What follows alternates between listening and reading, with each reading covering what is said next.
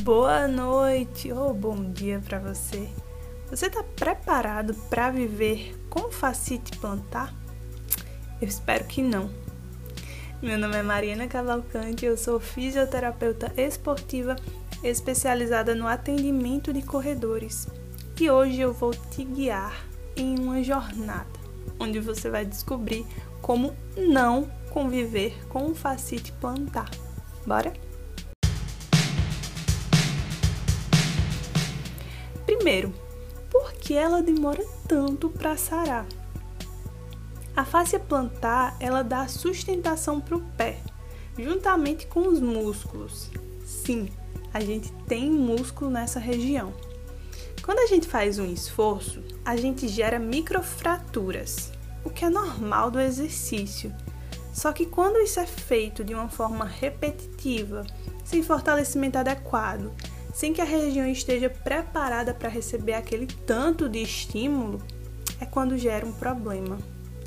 E a partir daí o que é que acontece? A face vai ficando mais grossa. Eita, então protege mais meu pé, certo? Errado. Esse espessamento ele vem acompanhado com fibrose, que é tipo uma cicatriz que se forma e acaba deixando a face menos maleável. É tipo uma mola que tem tanta ferrugem que não funciona mais. Então você deve estar pensando, já deu ruim. Já fui diagnosticado com fascite, eu tô com dor, já diminuiu meus treinos. Então o que é que eu faço para que a fascite plantar saia do meu convívio social de uma vez por todas? Sabe que seu pé tá precisando agora agora? De três coisas. E aí eu vou falar cada uma delas e explicar. Primeiro, seu pé tá precisando de amor e carinho. Não, eu não tô tirando onda, é sério. A gente vê o pé como algo feio, algo sujo. Só que para pra pensar um pouquinho. Ele nos sustenta, ele nos ajuda a correr. E ver essa parte do corpo como algo importante é bom sim para o tratamento e para a sua recuperação. A segunda coisa que você está precisando agora na verdade, o que seu pé está precisando agora. Movimento livre. É, tenta tirar ele um pouquinho do, do sofrimento de ficar enclausurado em um sapato o dia todo. Ou de sempre ter um chinelo de dedo em casa. É, faça mais exercícios que movimentem o tornozelo. Um ótimo é um agachamento de cócoras.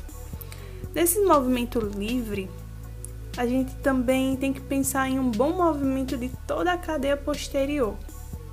Se você está com a musculatura muito tensa, se você não é tão flexível, pode considerar também uma massagem para ajudar a dar mais liberdade de movimento para toda essa região.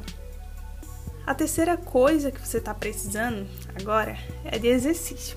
O seu pé precisa de força para sustentar o corpo. E aqui eu quero só fazer um adendo, porque existem também estudos mostrando que se você está acima do peso, isso também é um fator de risco para o desenvolvimento da fascite plantar. Então só fica atento nesse, nesse fator, tá certo? Voltando. Então, força para sustentar o corpo, força para conseguir correr, para ter mais impulsão, para ficar mais tempo em pé. Enfim, treinar mesmo o pé. Quando você faz essas três coisas, quer dizer que agora sim você está pronto para se livrar da fascite plantar. Porque infelizmente não é uma condição que você vai só ficar de repouso, é, você fura alguns treinos e acha que vai ficar tudo bem, porque não vai. É muito comum essa fascite ela se tornar crônica, demorar até um ano para ficar boa se você não tratar logo. Então vamos recapitular tudo para que isso não aconteça com você. Primeiro, dê amor para os seus pés, dê carinho, trate eles bem. Segundo, realize exercícios para dar mais liberdade de movimento para todo o seu corpo, principalmente o tornozelo. E terceiro, faça exercícios para o pé. então você já sabe, existe sim uma luz no fim do túnel. Espero que você tenha gostado. Eu tô curiosa para saber se você vai fazer essas três dicas. Me marca no Instagram falando sua experiência. Eu vou adorar conversar mais com você sobre isso. O link tá na bio do podcast e também aqui na descrição do episódio. Aproveita também para seguir o podcast e até o próximo.